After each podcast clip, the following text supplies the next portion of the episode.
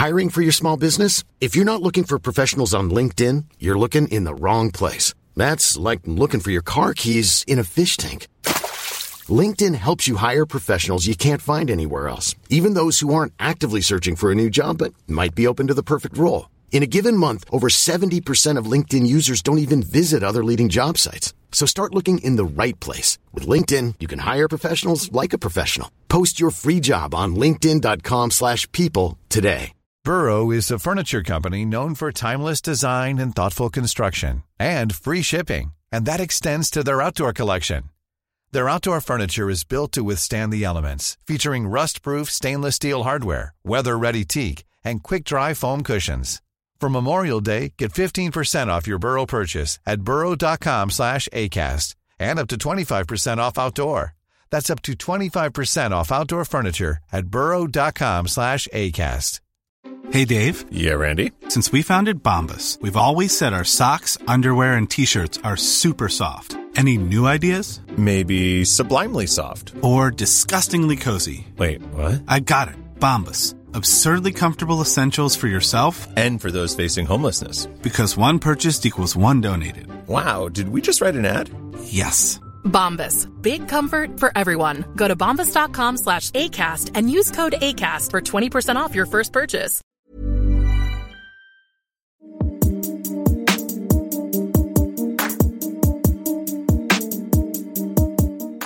Hello and welcome to my podcast, Second Chance.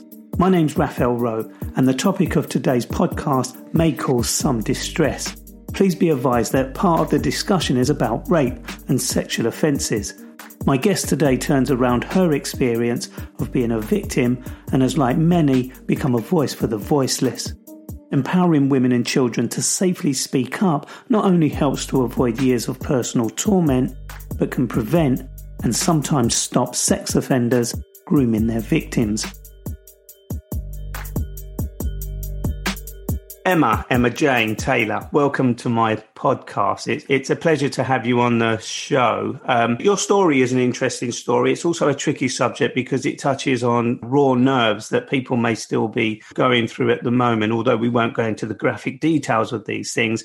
But, but I was told off quite recently by a woman who watched one of my Netflix programs where I was confronting uh, sex offenders and I was referring to their victims, at least on one occasion, as as damaged. And I felt bad that I was being told off that I referred to a victim who was subjected to sexual abuse as a damaged individual. But what do you say to that? Firstly, I think these are really important conversations to have. And, you know, when you talk to someone who's been abused, okay, yes, we've been damaged as such. Everyone has been damaged, all of us through our life journey. Uh, and it's how you've come out the other side. So, you know, I don't see myself as uh, damaged. I see myself as a survivor now. But of course, I was damaged to become a survivor you don't become a survivor without understanding where you've come from whether you i mean I, I never used to like the word victim but actually i was a victim. I was a damaged victim. So i accept that that's where i was but now where i am is far from that because i've learned what i've needed to do from damage to success and survive.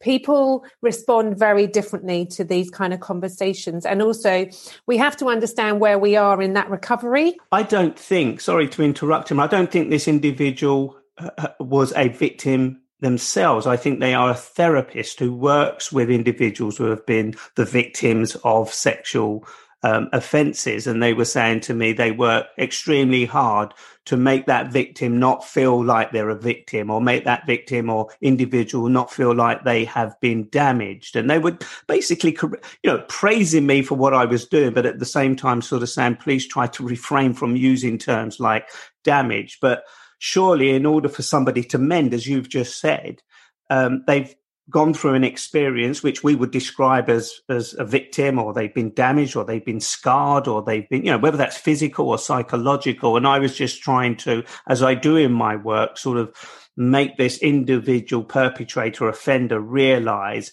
the extent of what their act has done on an individual. Now, that may be a sex offender, it may be a murderer, it may be some other kind of offender. But my point has always been to try and drive home the message that their crime has left behind a, a, damaged individual at one point, even if they've now recovered. I think it's always a bit controversial having these conversations with someone who hasn't gone through any difficulties. But I'd like to, I would probably like to speak to that therapist as well, because you know who who hasn't been damaged in some way, shape, or form throughout their life to be a success, and who is who are we to say what you've gone through, what we've gone through, what I've gone through, what the next person has gone through, and how they are thinking. Um, and I embrace that. I am, I accept my pain and my damage and my previous victimhood or or whatever you want to call it because that's what's made me the successful woman I am. And I'm going to shout about that because we can't pretend we haven't been damaged or we haven't been a victim because that's just uh, that's just false right? You know we have to be authentic about this. Many people I, i'm one of many many people who've gone through very many difficulties I've come in really hard there, and I apologise because no, it wasn't my no. it wasn't my intention. But just before we got on this call, I got this message through social media, and it just so happened that I'm talking to you this morning. So they say the power of thought or coincidence. I don't know, but it just so happened that I was talking to you today on this podcast, and this message came through this morning, and it was one of the first messages I read. And I thought, well, let me ask someone who's experienced this. I mean, your experience is very different from mine. But look, let me ask who Emma Jane is. So, yeah, so I am now the CEO of the company called the uh, Works Company. It's a series of lifestyle businesses, whether you are uh, four years old or 84, 94, 104, uh, and it's focused on performing arts, well-being, nutrition, weight management, and it's all about how your um, physical body is and aligns with your uh, mental and emotional health as well.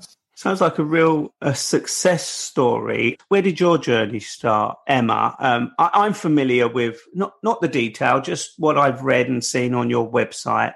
But for those who don't know who you are, tell me your story. Okay, so when I was nine years old, I was sexually abused by a restaurant owner who had befriended my family on holiday. It was an assault that happened uh, in a matter of seconds, minutes, and it was over as quick as it started. Uh, and I didn't really know what it was actually, um, Raphael. I just knew that it was wrong. I was nine years old and unaware of these things um, because I wasn't, really sure what it all meant. I just knew that I started to want to be clean. I started to um, bath a little bit more regularly and just became a little bit more conscious of what was going on. Um, I lived with my mum and my stepfather. My parents had divorced when I was two years old, and I was living a really happy life. You know, I used to see my my my dad every other weekend. I had a great world with my brothers, um, our cat Honey, and every other weekend I used to go and see my biological father. So everything was sort of going along okay. This happened at nine. And then when I was around 11, 12 years old, there was some rumblings in my family. My father, when I was around 11, 12, kind of pulled me over in a car one day on the way to my horse riding lesson. And he said, you know what? Things aren't great. Um, I'm not sure I can have a continued relationship with you. Now, this man was was my prince. He was my hero. I loved him. You know, I used to see him every other weekend. We'd go to uh, the sweet shop to get our quarter pound of wine gums. We'd go home and watch Bruce Forsyth's Generation Game and laugh at, you know, the cuddly toy and, you know, on the conveyor belt and just had a great time. So, you know, I had, had not seen this coming. You know, this man was my, uh, was just my, my fun, my fun daddy every weekend, you know. So uh, he pulled over and he just said, you know, um, things aren't going too well. And like I said, I can't, I'm not sure I can see you, but, you know, I'm going to call you tomorrow. And there was a little bit of a story behind it, but he called me the next day and basically it was a Mother's Day on a weekend that I was due to see my father. And he said if I carried on seeing my mum on Mother's Day, that he could probably not see me again. And I said, Well, I want to see you, mummy. I want to see mummy and you, daddy. But he said, Well, let's talk it through tomorrow. So he rang me the next day and he said, You know, what's your decision? I said, Well, you know, daddy, I want to see you um, but it's Mother's Day. Can I be with mummy? And he said, Well, look, you've made your decision. I can't see you again. Um, but of course, you know, there was a lot more behind that, I think, going on with parental difficulties. But again, not really ever sure about all of this. So that, and that was that. He put the phone down. He said, you know, maybe when you're 16, 17, we can chat again and reconnect. Um, but I haven't seen him since. Well, that was what, 36 years ago. So, you know, that was the start of um, a really serious rejection for me. Having been um, assaulted at nine and then the rejection happened sort of 11 12 years old i then started to change. I could you know when i look back hindsight's a great thing right? But when you start looking back you really then see the difficulties. Um, and then when i was around 13 a family acquaintance who had i guess seen my my pain and my vulnerability became that father figure and became my friend so I kind of can see now how I started to drink more. I took drugs. I was bulimic. And this friend, family friend kind of preyed on me and started to groom me. So I was subjected to various different rape, assault, degrading um, difficulties. And um, so that continued. So, you know, my, by the time I was 17, I was pretty exhausted. Around 15, 16, I kind of knew and saw sense to step away from or not not of sense because I think when someone's emotionally pulled you in and made you feel like that when you felt so rejected and obviously the difficulties from earlier you're so unbalanced you don't really know what, what's going on so i became a very nervous child i was uh, very anxious very paranoid had no confidence at all and so you know everything took over my school suffered my world suffered. I didn't have a lot of friends around me. I think when you are being so isolated and, and pulled to one side by someone um, as influential as this guy, you do separate out because you don't really understand what, what life is. So, you know, for a big chunk, say from nine, three to 16, I didn't really have a childhood as such because I'd been so knocked back in confidence. I just want to go back and, and just pick up on the the, the first incident when you were nine years years old? Well, unfortunately, it was in Greece, and I didn't. By the time I spoke about it with my therapist when I was twenty three, a lot of years had gone by. Um, but so you didn't tell your parents at the I time to know, no, and you know that is why I'm doing all that I do now because I, I, have a 12 year old daughter and I think it's very important we encourage children to speak up and out. So when I look back at as a nine year old child um, in that situation, we were in a Greek taverna. We used to go there two or three times each week. We were there for two weeks and we got friendly with these waiters and, and, the owners. And so what would happen is the parents would be eating, throwing plates, drinking, having a great time. And the, and the, the waiters or the owners would take the children away to go and see the animals out the back. And, um, and so when we went out on this particular night, I could see the taverna and the, and the, the, restaurant owner just pulled me away a little bit. It didn't seem actually that far from the other children, but he just pulled me away a little bit. Um, and all the kids were with the animals, and that's where it happened. Like I said, it happened as quick as it, you know, it finished as quick as it started. But I was frozen. And so, yeah, so I ran in back into the restaurant, uh, went to the bathroom, and I remember that kind of like that nervous feeling, which I can still have at times when you kind of think about the difficulties that children go through but yeah, I never talked about it. But why, when when and I'm asking from ignorance, really, and I'm hoping that by having this conversation, as you say, the message gets across to parents, but also maybe those who are trying to elicit information from their youngsters, from their young girls or, or sons. Why, when you ran back into that restaurant, did you go to the bathroom and not to your to your mother or your stepfather and say, that nasty man there or that man there just touched me or said something to me, whatever it is that he did? Why did you not feel at that age that, that you could do that? Because you felt uncomfortable enough to go into the bathroom. What was it, do you think, or can you remember now, even on reflection? What was it that stopped you from going to your mother or your stepfather and saying, that man just X, Y, Z? And I don't have an answer for that. All I can think of is that it's lack of knowledge, lack of um, understanding of what's right and wrong, and also this respect we are given to our elders as a child allows us to think that we have to respect them. So, you know, did I not speak out because I was fearful of getting this man in trouble but uh, and i think that's something that i've really learned in life you know i i've protected the wrong people And because I protected the wrong people through my younger years, I was the one who was damaged, who became that victim because I didn't know what else I should do. Now, obviously, I'm much clearer and I, am 48 and I, know I don't look it. Um, but, you know, with hindsight, it's a great thing, right? Now I'm fully aware of the importance of speaking out and engaging conversation and telling kids, if you're frightened, you still tell us and I guess because I was so fearful, I didn't speak out about that situation. It happened to you again at a different point in your life. Talk me through what happened. So, when my father left me, I was very, very vulnerable. Um, and so, when I was around 12 or 13, this family acquaintance came into our fold um, and I guess preyed on my vulnerability. And I kind of bought my friendship sucked me into a relationship, sucked me into him being the best thing that had happened to me, the best person in my life. He was my best friend and he would talk about the people in my my my life in not such a good way. So, you know, when you are feeling vulnerable, you've lost your father, you're not sure on why, you you blame your mum, you blame your stepdad, you blame your dad. You know, one actually what I didn't do was blame my dad. because I thought it was everyone else's fault that he didn't want to see me.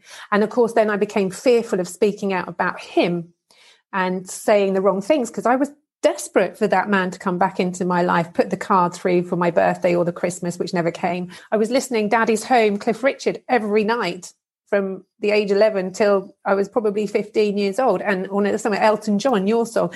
Those were the things that got me through. But this friend was brilliant, right? he bought me uh, he bought me uh, clothes. He bought me perfume as I got older. He was buying me jewelry. He bought me bought me a diamond um, and blue topaz ring. Now I'm certainly not, uh, I would say, uh, a girl who goes for that kind of stuff. But when you're a young girl and you don't feel very good about yourself, he was brilliant, right? That's how he made me feel good. And and the man that was making you feel good at 12, 13 years old, that's the age you was at this point, is it? Yes. About, but the, was he part of your family circle or was he a hidden relationship that no. you were having, friendship? No, no, no. He wasn't anything until this time where I guess he just sort of kind of crept in um, through that open emotional door and would help was out. He, was he a family friend? Was he a friend of your? He was known. Just... He was. He wasn't a friend of my parents. He was known to my parents, and so you know, hindsight's again a good thing, right? You know, my parents now know, and when they look back, they can they see that that, that how that all happened really, and that's not great for them because it doesn't make them feel good. But you know, having spoken to lots of people about this, people who want to do bad and treat people badly will find their way in. So they become friends with a family. They are that person who can be on hand to take someone to school. But, you know, we're living in a different world now. You know, in the 80s and 90s, everyone was much freer, you know. and it wasn't that we didn't know this stuff was going on, but it wasn't talked about. And of course, you know, I if you looked at my the picture of my my my life, I lived in a good I had a good environment, I had a good family, we we had a nice world but I was very troubled.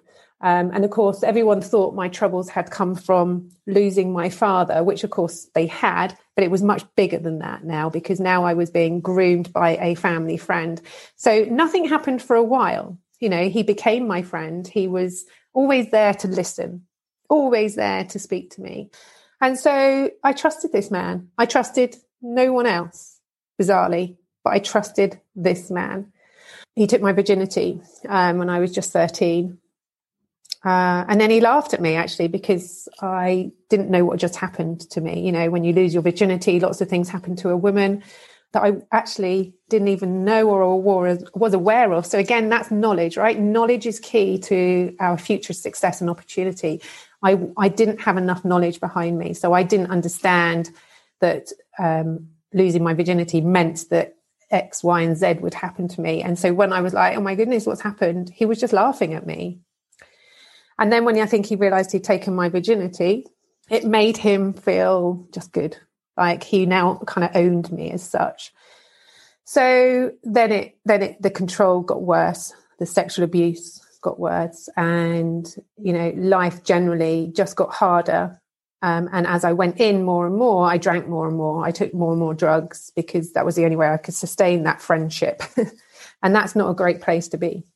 Friendship. You describe the the abuse that you were suffering as a friendship. That's how much this individual had groomed you to make you believe that he was your only friend and the only person that you could rely on. Were you taking drugs and drink with this individual? Had he had he manipulated you in such a way that you, as a 13 year old, a child, believed you were in a relationship with a grown man? Yeah. And so you have an emotional attachment. And that emotional attachment is a very weird bond because as you get older, you realize it's not a healthy emotional bond or relationship and but trying to step away from it when you have this emotional bond right let me be absolutely clear. I didn't even fancy this guy but because he had shown me so much friendship and support that was more beautiful to me than physical attributes. He wasn't a nice person. He wasn't a good man. He didn't you know he didn't behave as a grown man should.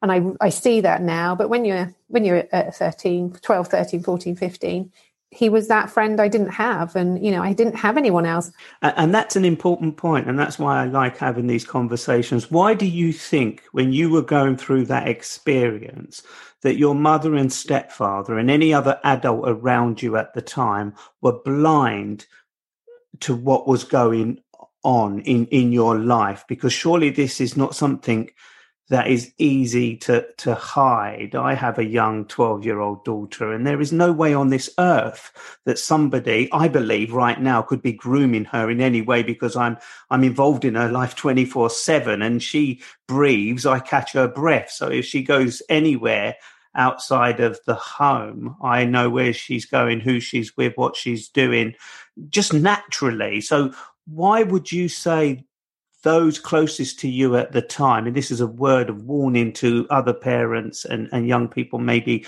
listening to this, that they were blind at that moment? Um, so we had turmoil going on. We had three broken kids. We had uh, a mum and a stepdad, two other children in that as well. So there's five of us all together so you know that was the bomb right? That's that's gone off in the house. Everybody's in a, in a disarray. Everybody is emotionally challenged. Everybody is unsure and uncertain and trying to smooth over the edges trying to make it good because we've all lost our father. So while this was going on in the background the the the knowledge that they had was you know the difficulties at school the difficulties at home were because i had lost my father.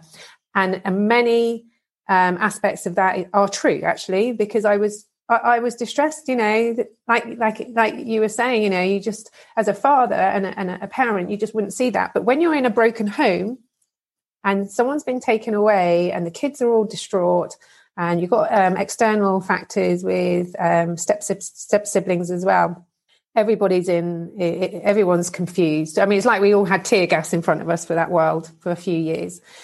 And so I guess from that point of view, it was easier for me to have been groomed. Had that not happened, of course, then you would definitely be going, well, actually, something's really wrong with Emma. You know, she seems very sad. She seems very uncertain. Her schooling is suffered.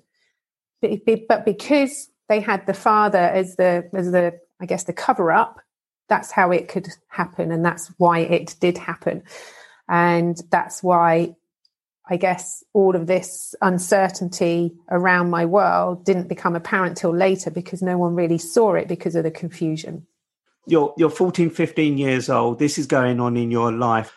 Was there a moment that you realized something was wrong or somebody else spotted that something was was wrong? So when i got to sort of like my 14 15 16 year old years of course, boys started coming into my world and boys started noticing me but i was i was this by now this crazy crazy chick right? Out of control um completely wild child. But when boys start noticing you and other conversations start happening you realize you're with the wrong people but then trying to get out of the, that difficulty with the emotional bond you have over someone who's abused you and then go into your own kind of proper world with teenage boys is a very difficult step to take. But also a step that i kind of that's when i that was my that was one of my awakenings in life for sure that's when i kind of realized that i was not in the right environment and i needed to do something about it but if I go back to what I was saying earlier, I was so scared of upsetting people because um, having lost my father and obviously having the assault, I didn't want to lose any more people in my life because that pain, oh my goodness, that pain rips through your body and is, is, is a pain I wouldn't wish upon anybody. So I had this fear of upsetting people. So I just kept the status quo and carried on until I realized I needed to step away. But stepping away from someone like that is not easy but you do start taking it. It's a step. It's not an overnight fix. I mean, this is a matter of years to step away from that person. Um, and then also be, when you become 17, 18, I was a much more powerful woman in that, you know, I'd grown up a bit more. So, you know, now he probably feared me more than I feared him, but that's a, that's a bit of a development and a journey. And that's and, because you, as a 17 year old, realized that that man had taken the virginity of a 13 year old and, and could end yes. up being prosecuted, etc., etc. Yes. And so you become more aware. And I think, you know, and when I was 19, I'm sure we'll talk about it, but I had two epiphanies, or I had two light bulb moments when I was around 19. And then that is when my life started to change. But it took sort of the next five years for me to go into therapy. Before we go on to your sort of former teenage years, 17 onwards, you say that you turned to drugs and drink. Who introduced you to drugs and drink, or was that around you anyway and it was a natural progression in your life, Emma? I think you know, as young as a young person, even I mean, I did. There was the odd friend around. I think you experiment. There was certainly one or two friends who were around me. They didn't know my story, but they were great because they liked to drink, and that meant that I could suppress that fear and that anxiety. So you know, some of my these some of these friends would. Um, be around so I could bunk off school and we'd smoke dope all day and we'd drink lots of alcohol and sleep all afternoon. And then I'd get back to the bus stop and my mum would take me home. Now, at that point, I'm sure you're going to ask, how did your mum not notice it? But you know what? There was a year of my life that I didn't even speak to my parents. I didn't speak to anybody. And I think what's the hardest thing for people to understand now is that, you know, I, am a, I'm, a, I'm a, a nice person and I'm a friendly person but when you go back to my difficult days, I was a horrible, horrible wild child. I was I would hurt you because I was so hurt. I would I was so damaged. I was damaged collateral. I was really I can I I I I always think of myself sometimes like a wild animal out there. You know, and you're trying to hurt a wild animal, they're going to keep fighting with you, right? That's what I was. And I'm sure anyone who's gone through any kind of difficulties would relate to that. You know, what we are now is because of the damage and the difficulties that we've gone through and we've learned to become the the flower and uh, the beauty that we are now from inside because we've understood how to close that gap of pain and hope and that's why I do what I do now because I want to close that gap of pain and hope for anyone going through their difficulties whether you're five years old or 95 so yeah so i was i was not a nice person and so i was hanging around i guess and I hate to say it, but they weren't the people that I would hang around with now because I think I'm sure we were all going through our own difficulties in life. And I guess you know, alarm bells would uh, would absolutely ring in my life now as a parent because I wouldn't allow my daughter to, to hang around with anybody who was it's, taking. It's such it's such a difficult one though, yeah. and, and, and I look at you and I think, okay, thinking about you as a teenager and wild, how do you have that conversation with today? Because I know how difficult it is. I'm in the same world, yes. and I'm constantly trying to to inform youngsters about you know, if you continue down this path, you're going to end up just like I was, or, or, do these things and those things. It's probably one of the most challenging things as an adult to look back at yourself and see in other people who you were and what you were like, and then try and figure a way out of steering them clear. It's got to be one of the biggest challenges in life. Absolutely. And, you know, when I look at, so if we go back to your question about, you know, drinking and drugs, I was with people who had that stuff. The person who was grooming me had that stuff. You know, I haven't had a drop of alcohol or anything sinister in my body since I was 20, 23, 24. I just drink water and mint tea now.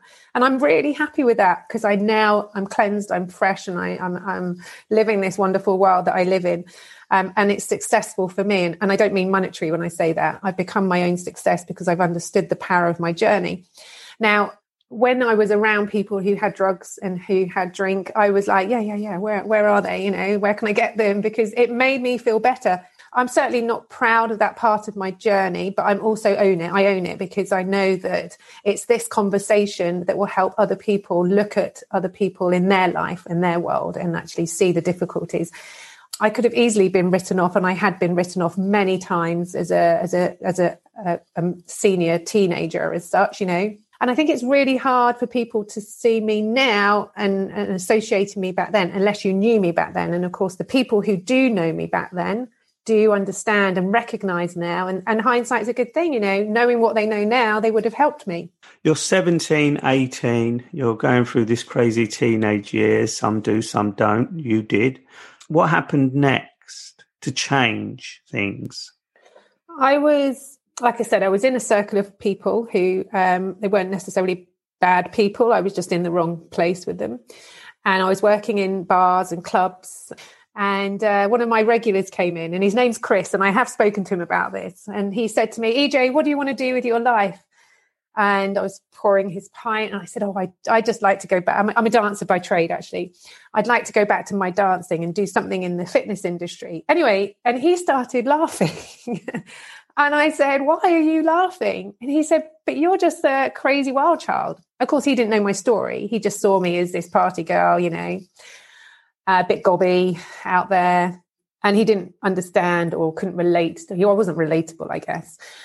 Uh, he said, No, he said, You're never going to do that. You're just a party girl. And I remember thinking, Oh my God, this is not my legacy. And it was a real it was a it was a turning point. It was a bit of an awakening. And then when I was 19, my stepfather had a heart problem and he was rushed down to Harley Street in London. And we thought we were going to lose him. Now, um, if we go back a few years, when my biological father left me, I was I hated. Well, I, I hate's quite a strong word, but I really had a dislike for my stepfather and, and my family and the pain that I felt, and I and I didn't really relate to anybody. But when suddenly at 19, my stepfather had this heart condition, and then I kind of looked back over my years and I thought, you know what? He is the only man who's loved me. And it's suddenly like the penny dropped. This guy who I have punched, I've bitten, I have given them all enough to think that um, life's horrendous. I've probably caused some of the, the, the medical problems in their life. Now, this man was lying in hospital in a very critical condition. Now, this man who loved me, he gave me a roof over my head. He, you know, he gave me wonderful a life and upbringing, even though I had all my difficulties. Um, he put food on my plate, and now he was lying there, and it was a it was a, a bomb, absolutely a bomb in my heart. My heart just almost shattered again because actually I realized the man who I never wanted to lose was now lying here, and he was the only man for me. And so I sat on his bed. Um, he had heart surgery, had a open heart surgery, and I wouldn't leave his bed. I didn't leave the hospital. I cried, I think, every second of every day until he came home. And I said to him, I apologized. Um, I said, please come home, please get better. I need you. And um, I can't do this without you. And even now, I feel slightly emotional about it because it was the moment I realized that there was someone good in my life. And he came home. He's 85 this year. Uh, he's my best friend. He is the best father I could have asked for. He loves me. And through that emotional swap, I then decided I needed to do something with my life. I then picked up the phone. I called a therapist who lived miles and miles and miles and miles and miles away because I didn't want to bump into her in the high street because I thought I was the only person who's going to see a therapist at that point. And so I thought I was the only person who had all these troubles inside of me. And uh, I went and saw a therapist and I cried for about an hour for about four weeks. And then it was her who said, Right, you need to talk to your parents. and you know you need to free yourself from this and so that's when the next stage of my growth started and i started to reconnect and i and i guess you know my black i describe it as my black heart then started to feel a bit cleaner when you decided to make that call and there must be lots of people out there who are in that position right now and will be in the future when you made that decision to call the therapist what was it you needed to talk about? Was it the the sexual abuse that you experienced, the drink and drugs, the wayward, wicked, wild life you were leading? You were done with with the internal suffering that you'd been suffering, the black heart you talk about. Yeah, I think it was the pain. It was that sheer, it was there in my head constantly you know, I'd wake up, it was there. I'd go to work, it was there. I'd have lunch, it was there. I'd come home, it was there. I'd go to bed, it was there. It was there, there, there, there. But now I was ready to embrace my pain, look at my pain, face it. And so she would undo that as a as a form of her professionalism. She would undo that. Where do you start? I cried. You know, I think a lot of it was a pain from my father leaving me. Um, and then obviously the assault and, and, the abuse would follow that. I was so damaged. I was at that point a, a victim of my own world. Uh, and I no longer wanted to be damaged and I no longer wanted to be a victim. Do, do you know what strikes me? And I want you to hit me over this. It, because I don't know this world, I, I, and I'm trying to understand it so other people understand it and they can do something about it where it's necessary. It all started when your your your dad, your biological father, rejected you. How do you answer the question when people sort of say, in order to replace your father, do you think that women and men, young boys, girls, will allow a predator into their life to replace something that's missing? What is the thinking here? What did you learn that you can help me understand? I think um, you know anyone who's gone through any kind of um, sexual abuse and difficulty. You know, if I if I hadn't my father hadn't have left when I was 11 and 12, yes, of course, I had had that difficulty at nine. I would have probably dealt with that a lot differently than I did with the rest of my life. But because I had some instabilities going on, I was very vulnerable and open, I guess, at that point to any kind of friendship and reward. And I don't mean by being groomed, anyone who would make me feel better about myself because I'd been rejected, I'd been abandoned, I felt worthless, I felt pretty pretty rubbish in my life. So, you know, when someone comes in and they bring you friendship, that's like that's that's magical, right? Because no one is giving me that now. That's not because I'm not being loved. It's just because no one is understanding the situation and the difficulties around my situation. Now, people who've gone through uh, the, the people I speak to, I speak to a lot of people around these conversations all the time.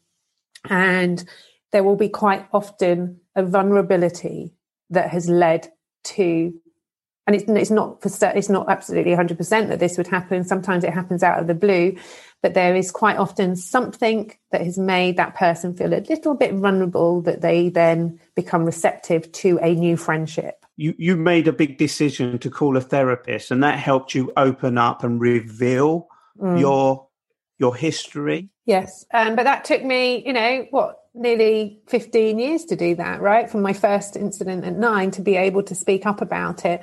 And uh, you know, like I say, I'm 40, I'm 49 this year, and I, I would check in with someone now if I felt that I needed to, not because I need to go over my past and rake up my past, but if I have any moments that make me feel vulnerable, I might not have undone that. So I just need to have a conversation to work out what that means to my life going forward and, and how I can develop my success. So I went through an A to Z of therapy at the age of 24 and no one knew actually. I never talked about it until into my 30s. As I went into therapy, I started my business and as my therapy went my business grew and as I as I grew I became much more confident and I realized I'm not alone. I am one of very many people who've gone through these situations and who's suffering with these real physical difficulties. But were you keeping your therapy and what you were discovering about yourself, what you were able to reveal, how you were able to sort of soften that black heart, if you like? Were you not taking this out into the world that you grew up in, i.e., to your stepfather and mother, and sharing with them your experiences? Was this yes. all cocooned in that so world no, of you I and did, therapy? the, the, in when I was 23, 24, I did start t- telling my parents. So I sat down with them, and I will never forget that conversation around the dinner table. Um, I'd gone over there after my session, and I shared everything with them. And there was a lot of tears, there was a lot of questions, there was a lot of um, anger, there was a lot of uncertainty, but also it was a lot of clarity. Actually, that it made much more sense. And it, again, you know, my parents are lovely parents, but they just don't have that vocabulary that we have, or I certainly have around these conversations to be able to support other people. So you know, and there was a lot of things like we get we got lots of pictures out. We ripped up lots of pictures of the people who had, a, uh, I guess, abused me um, and treated me badly. We got rid of everything. It was like a bit of a, you know, a bit of a cleansing situation. And of course, we've talked about it over the years. I think my parents find it very difficult to sort of have these conversations with me because it may, doesn't make them feel great as parents. But having talked this through with lots of people and lots of parents, this isn't this isn't this isn't uncommon you know, this stuff happens an awful lot. And by doing these interviews and conversations, if we can put a little bit of a thought process into children or adults about where their child is right now, we can start looking at things differently. And, you know, that wayward child, maybe you need to just sit down and just see where they are and what's going on. And can you check in a little bit differently, keep an eye a little bit differently, and open up conversation that might push this through to uh, a successful outcome. So it makes it even more difficult with with social media. I mean, the grooming that goes on that's yes. a whole new, oh, whole whole whole nother. It's terrifying ch- challenge. J- just in terms of once you came out and explained what had happened to you. Did anything happen to those offenders? Because I think that's important, isn't it? Especially the, the, the man who took your virginity. I mean, was there anything done? Because if they did it to you, they could have done it to others. Um, I mean, what did you find out? I think that will always be my biggest regret. And I think the fear of the person that groomed me was huge because of the person he was and where you know his his own environment and the person he was you know he certainly wasn't from a nice family. And um, so then you have a fear of what might happen if you do start speaking out. And of course it, we shouldn't have this fear um, but i did have that fear. So it never got spoken about. I remember bumping into this person in a, a bank and I was probably 26. I'd been at an interview that day, so I was all suited and booted. I kind of stopped drinking. I was still quite nervous as a person, um, but I felt good. I had my heels on, I had my power suit on, I, my hair was done. I walked into this bank and I just sensed that something was wrong. And this person now was a lot older and very little. And I felt like I was towering above them.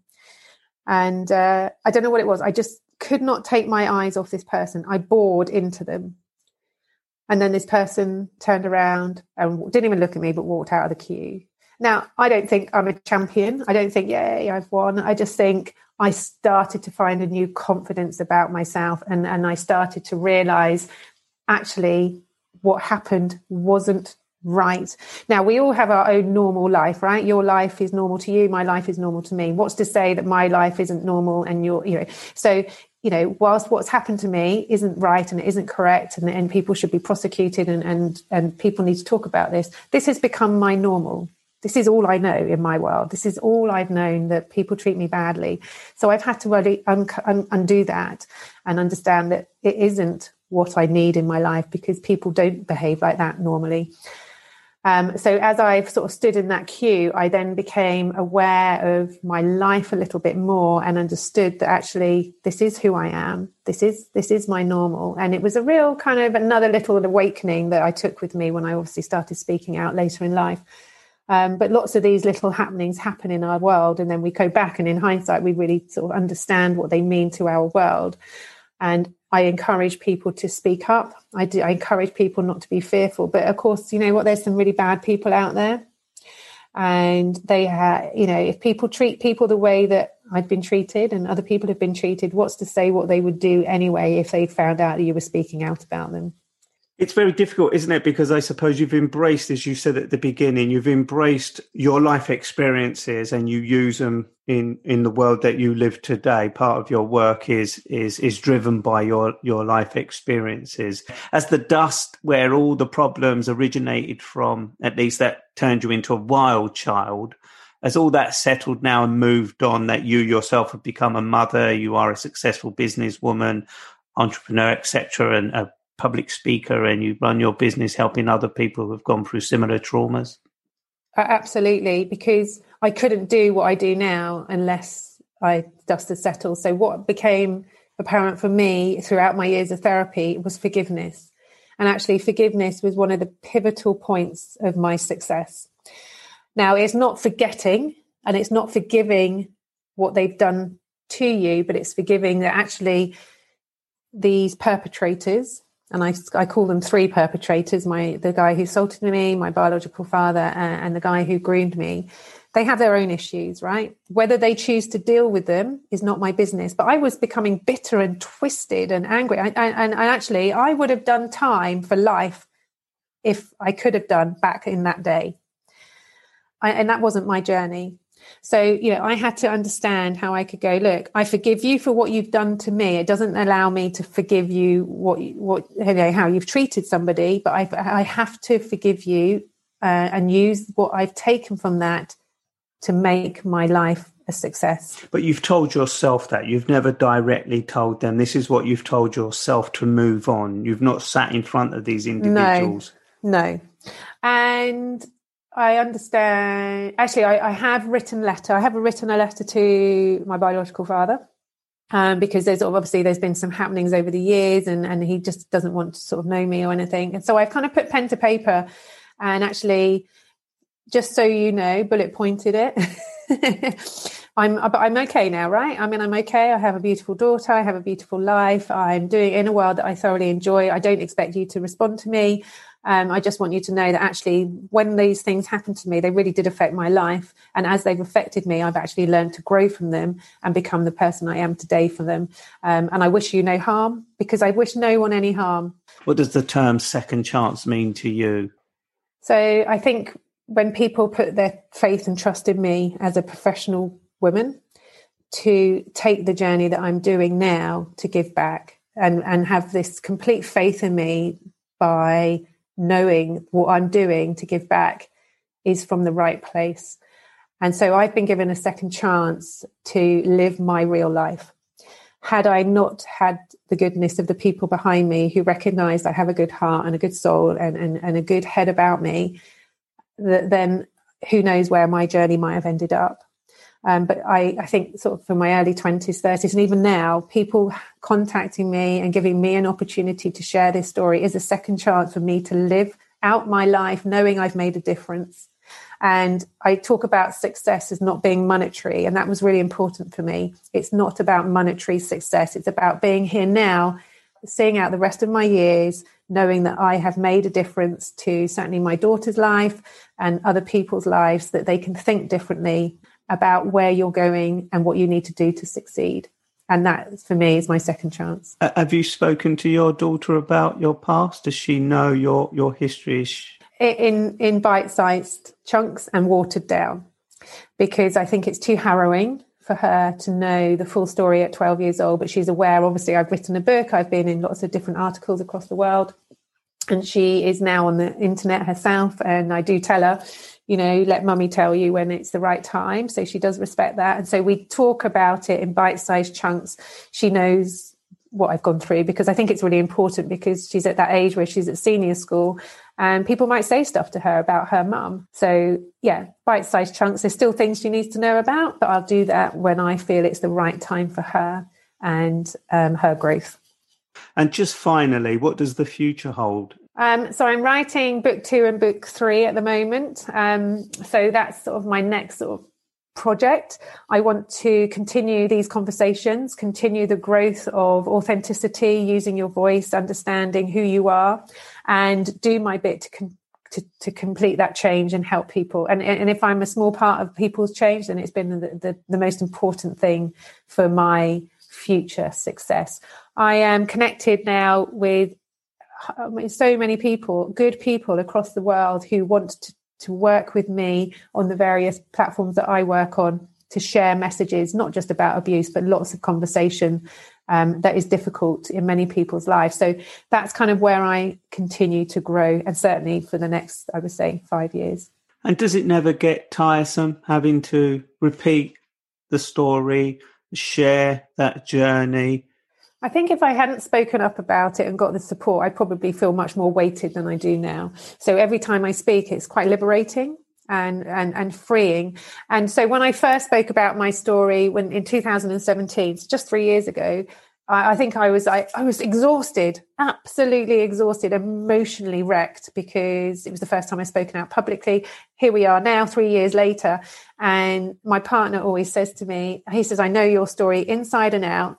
And it still gets me. Yet you talk about it so not matter of factly, but you know, I suppose I've done it so much, and I'm sure you're aware of that. It becomes part of your part of who you are and the work that you're doing, as opposed to uh, exhausting you. Of course, you know, throughout this conversation today, I was a bit emotional about talking about my stepdad, but it doesn't pull me down and stop me. It makes me go, "This is great. I'm doing what I know that I need to be doing, and it's a good thing."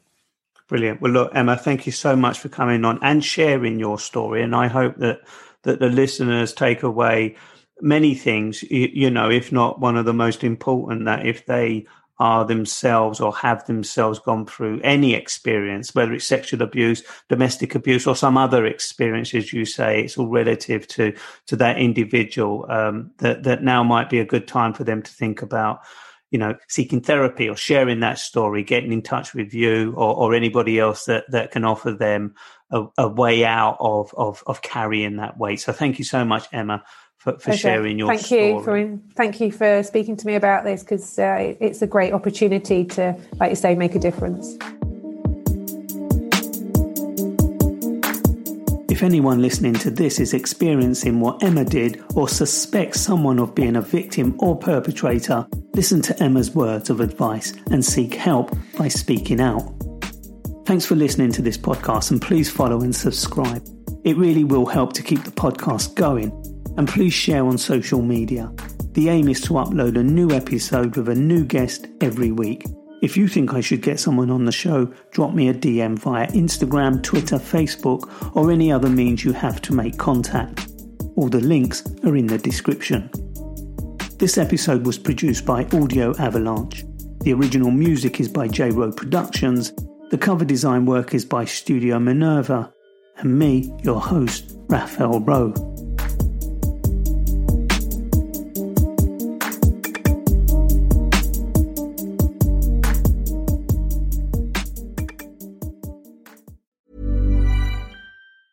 Planning for your next trip? Elevate your travel style with Quince. Quince has all the jet setting essentials you'll want for your next getaway, like European linen, premium luggage options, buttery soft Italian leather bags, and so much more. And is all priced at 50 to 80% less than similar brands. Plus, Quince only works with factories that use safe and ethical manufacturing practices. Pack your bags with high-quality essentials you'll be wearing for vacations to come with Quince. Go to quince.com slash pack for free shipping and 365-day returns. When you make decisions for your company, you look for the no-brainers. If you have a lot of mailing to do, stamps.com is the ultimate no-brainer. Use the stamps.com mobile app to mail everything you need to keep your business running with up to 89% off USPS and UPS. Make the same no-brainer decision as over 1 million other businesses with stamps.com. Use code program for a special offer. That's stamps.com, code program.